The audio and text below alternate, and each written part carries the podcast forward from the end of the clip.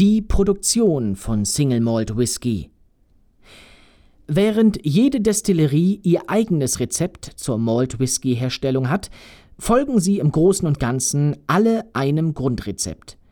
Der Prozess, obwohl grundsätzlich streng reglementiert, bietet einiges an Spielraum für den Brennmeister, um seinen eigenen Stil zu hinterlassen. Jeder Arbeitsschritt wirkt sich auf den Charakter des Malts aus – Lassen Sie uns herausfinden, wie Ischgebähe produziert wird und wie die Aromen in den Whisky überhaupt reinkommen. Aus was wird nun Whisky gemacht? Viele Whisky-Interessierte stellen diese Frage. Die Antwort ist einfach, denn Whisky besteht aus überraschend wenigen Grundzutaten, nämlich Gerste, Wasser und Hefe. Malt Whisky wird also aus gemälzter Gerste hergestellt. Es können verschiedene Gerstensorten für die Malt Whisky Produktion genutzt werden. Dabei erfolgt die Auswahl der Gerste, anders als beispielsweise bei den Trauben für Wein, selten geschmacksorientiert. Stattdessen folgt man eher technischen Kriterien wie Korngröße sowie Stickstoff und Feuchtigkeitsgehalt. Warum ist dies so? Im Wesentlichen werden drei Argumente genannt.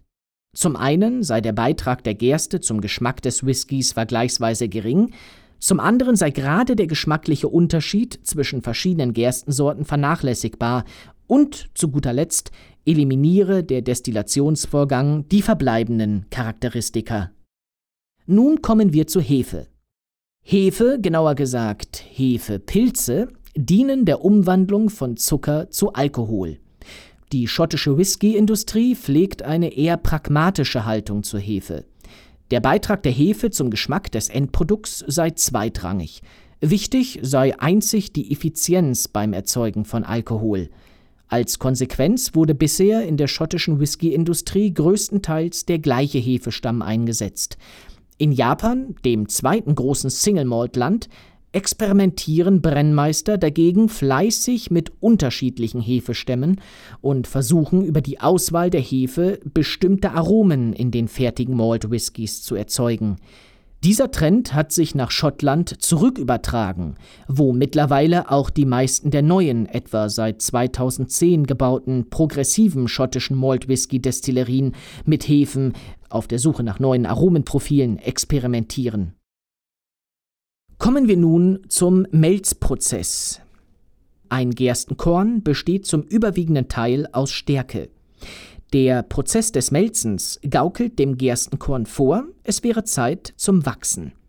Um diesen Effekt zu erreichen, werden die Gerstenkörner zunächst in Wasser gebadet, um danach in kühler, feuchter Umgebung zu keimen. Während dieses Prozesses werden Enzyme aktiviert, die später die Stärke der Gerste in Zucker umwandeln. Die Schwierigkeit besteht darin, die Keimung im richtigen Moment zu beenden. Dazu muss die keimende Gerste wieder getrocknet werden. Um das Malz zu trocknen und die Keimung zu beenden, wird die gemälzte Gerste über einer Hitzequelle gedarrt. Es gibt verschiedene Möglichkeiten zur Darrung. Da gibt es einerseits die Darrung über heißer Luft, zum Beispiel durch Holz oder Kohlenfeuer. Die Hitze beendet die Keimung und tötet Pilze und andere Schädlinge ab. Auf den Geschmack nimmt diese Art der Trocknung wenig Einfluss. Andererseits kann auch über dem Torffeuer gedarrt werden. Wenn sich die Brennerei dafür entscheidet, die gemälzte Gerste über dem Torffeuer zu darren, wird das Malz nicht nur getrocknet, sondern nimmt auch den für viele Brennereien so typischen Rauchgeschmack an. Die Öle bzw. die Phenole im Torfrauch verbinden sich mit der Oberfläche der Gerstenkörner und sorgen später im Whisky für den besonderen rauchigen Geschmack, für den Scotch Whisky so berühmt ist. Je mehr Torfrauch die Gerste ausgesetzt wird, desto stärker ist auch das spätere Raucharoma. Die meisten Festlandmalls werden nur verhältnismäßig leicht getorft, während Whiskys von den Inseln, insbesondere Eiler, für ihre starke Torfung und den daraus folgenden Rauchgeschmack bekannt sind. Im nächsten Schritt wird das fertige Malz zur Brennerei transportiert und zu grobem Schrot zermahlen. Der Malzschrot wird im Maisbottich, im englischen Meshtan, mit mehreren Chargen heißem Wasser vermischt – Sobald der Schrot mit dem Wasser in Verbindung kommt, setzen die Enzyme ein und es beginnt die Verarbeitung von Stärke zu Zucker, insbesondere zu Maltose. Es entsteht eine sehr zuckerhaltige Flüssigkeit, welche auch als Würze bezeichnet wird und durch den perforierten Boden des Maispottichs abgetrennt und gesammelt wird. Der Prozess wird mit steigender Wassertemperatur wiederholt, um möglichst viel Zucker zu extrahieren. Im nächsten Schritt wird die Würze aus dem Maispottich in den Gärtank gepumpt. Die Geschwindigkeit, mit der dieser Prozess durchgeführt wird, hat Einfluss auf den späteren Geschmack des Whiskys. Wenn der Brennmeister die Würze langsam aus dem Maispottich abpumpt, erhält er eine klare Würze, welche einen Brand ohne starken Getreidecharakter erzeugt. Entschließt sich der Produzent die Würze zügig abzupumpen, erhält er eine trübe Würze, die noch einige feste Bestandteile aus dem Maispottich mitnimmt. Der Brand bekommt in der Folge einen trockenen, getreideartigen, nussigen Charakter. Nachdem die Würze abgekühlt und in den Gärtank gepumpt wurde, wird der Flüssigkeit Hefe zugesetzt und die Fermentation kann beginnen. Während der Gärung setzt die Hefe den Zucker in der Würze in Alkohol um. Über die Länge des Gärvorgangs kann der Brennmeister den Charakter des finalen Whiskys mitbestimmen. Wenn der Brennmeister sich für eine kurze, ca. zweitägige Fermentation entscheidet, wird der Brand einen deutlicher ausgeprägten Malzcharakter zeigen. Wählt der Brenner den Weg der langen Fermentation, die ca. 55 Stunden dauert, entstehen im Bottich sogenannte Ester, welche sich in leichteren, komplexen und fruchtigen Aromen niederschlagen. Der Gärvorgang ist dem des Bierbrauens sehr ähnlich. Die nach der Fermentation entstandene Maische, Wash oder auch Bier genannt, hat einen bierähnlichen Alkoholgehalt von ca. 8 Volumenprozent. Die Washbacks sind entweder traditionell aus Holz oder aus Edelstahl gefertigt. Das Material der Gärtanks kann zur endgültigen Ausprägung des Whiskys beitragen. Insbesondere die hölzernen sogenannten Washbacks entwickeln über die Jahre trotz regelmäßiger Reinigung ein ganz eigenes Mikroklima. Nun kann die Destillation erfolgen. Die Maische wird im nächsten Schritt in die erste kupferne Brennblase im englischen Wash Still gepumpt. Es wird ein Rohbrand, die sogenannten Low Wines, mit rund 23% Alkohol produziert. Der Brennvorgang wird in einer zweiten kupfernen Brennblase, der sogenannten Spirit Still, ein zweites Mal durchgeführt. Diese zweite Destillation trennt Alkohol, Geruchs- und Geschmacksstoffe vom Wasser und konzentriert sie. Das Ergebnis des zweiten Brennvorgangs ist der sogenannte Feinbrand. Ein großer Faktor für den endgültigen Geschmack, der bei der Destillation zum Tragen kommt, ist das Kupfer der Brennblasen. Wenngleich natürlich kein Kupfer im fertigen Whisky zurückbleibt, wirken die kupfernen Wände der Brennblase als Katalysator und helfen, gewisse Elemente aus dem fertigen Brand zu filtern. Der Brennmeister kann durch die Länge der Kontaktzeit zwischen Alkoholdämpfen und Kupfer gewissen Einfluss darauf nehmen. Ein langer Kontakt von Kupfer und Alkoholdampf sorgt für einen leichteren, milderen Brand. Entsprechend produzieren besonders hohe Brennblasen einen leichteren Brand. Als Beispiel bietet sich eine Brennerei aus den Highlands an. Die Glenmorangie-Brennerei hat die höchsten Brennblasen Schottlands mit einer Länge von 5,4 Metern und ist für ihren leichten Whisky weltberühmt. Ein kurzer Kontakt von Kupfer und Alkoholdampf sorgt entsprechend für einen schwereren Whisky. Der Effekt kann durch eine schnelle Destillation oder besonders kleine Brennblasen erzeugt werden. Der Alkoholdampf muss nach der Destillation wieder in den flüssigen Zustand zurückversetzt werden. Dazu wird der Dampf in Kondensationssysteme geleitet. Es gibt den Shell-and-Tube sowie den Warm-Tube-Kondensator. Ein Shell-and-Tube-System besteht aus einem mit kaltem Wasser gefüllten Hohlzylinder, welcher eine Vielzahl von Kupferrohren enthält. Wenn der Alkoholdampf die kalten Rohre berührt, kühlt er ab und wird flüssig. Durch das relativ hohe Verhältnis von Dampf zu Kupferoberfläche werden mit Shell and Tube produzierte Whiskys leichter im Charakter. Traditionell aber werden in schottischen Brennereien Warm Tubes eingesetzt.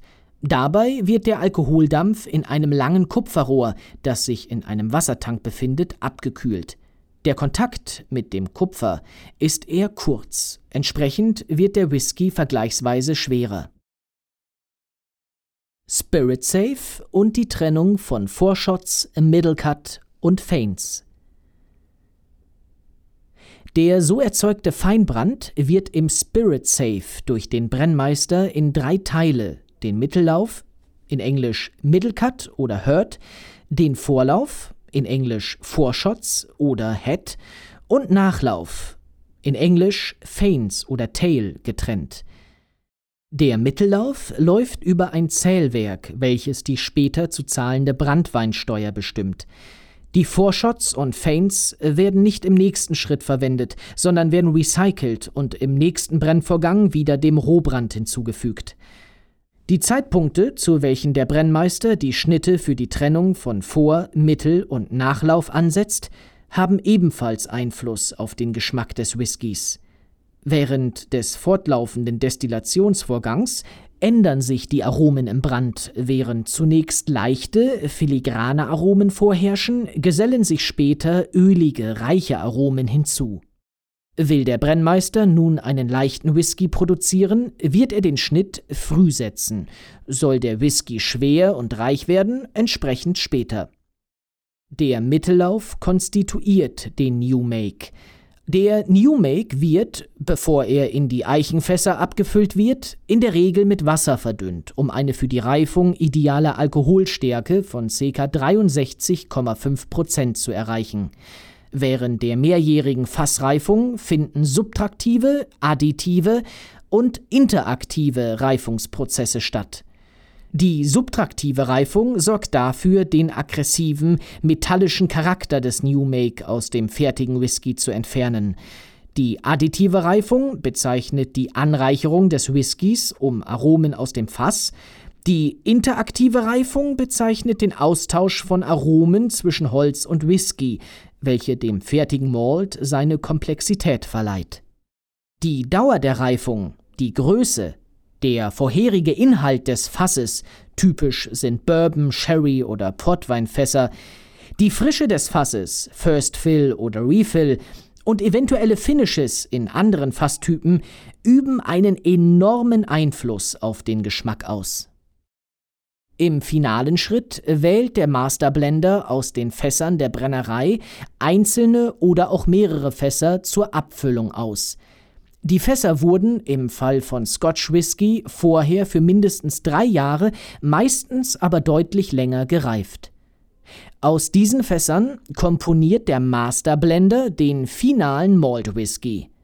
Entgegen dem verbreiteten Irrglauben besteht auch ein Single Malt in der Regel aus Whisky aus verschiedenen Fässern. Stammt der Whisky aus einem einzelnen Fass, spricht man von Single Cask Abfüllungen. Nach der Auswahl der Fässer verbleibt noch die Frage, ob der Whisky vor der Abfüllung einer Kühlfilterung unterzogen wird.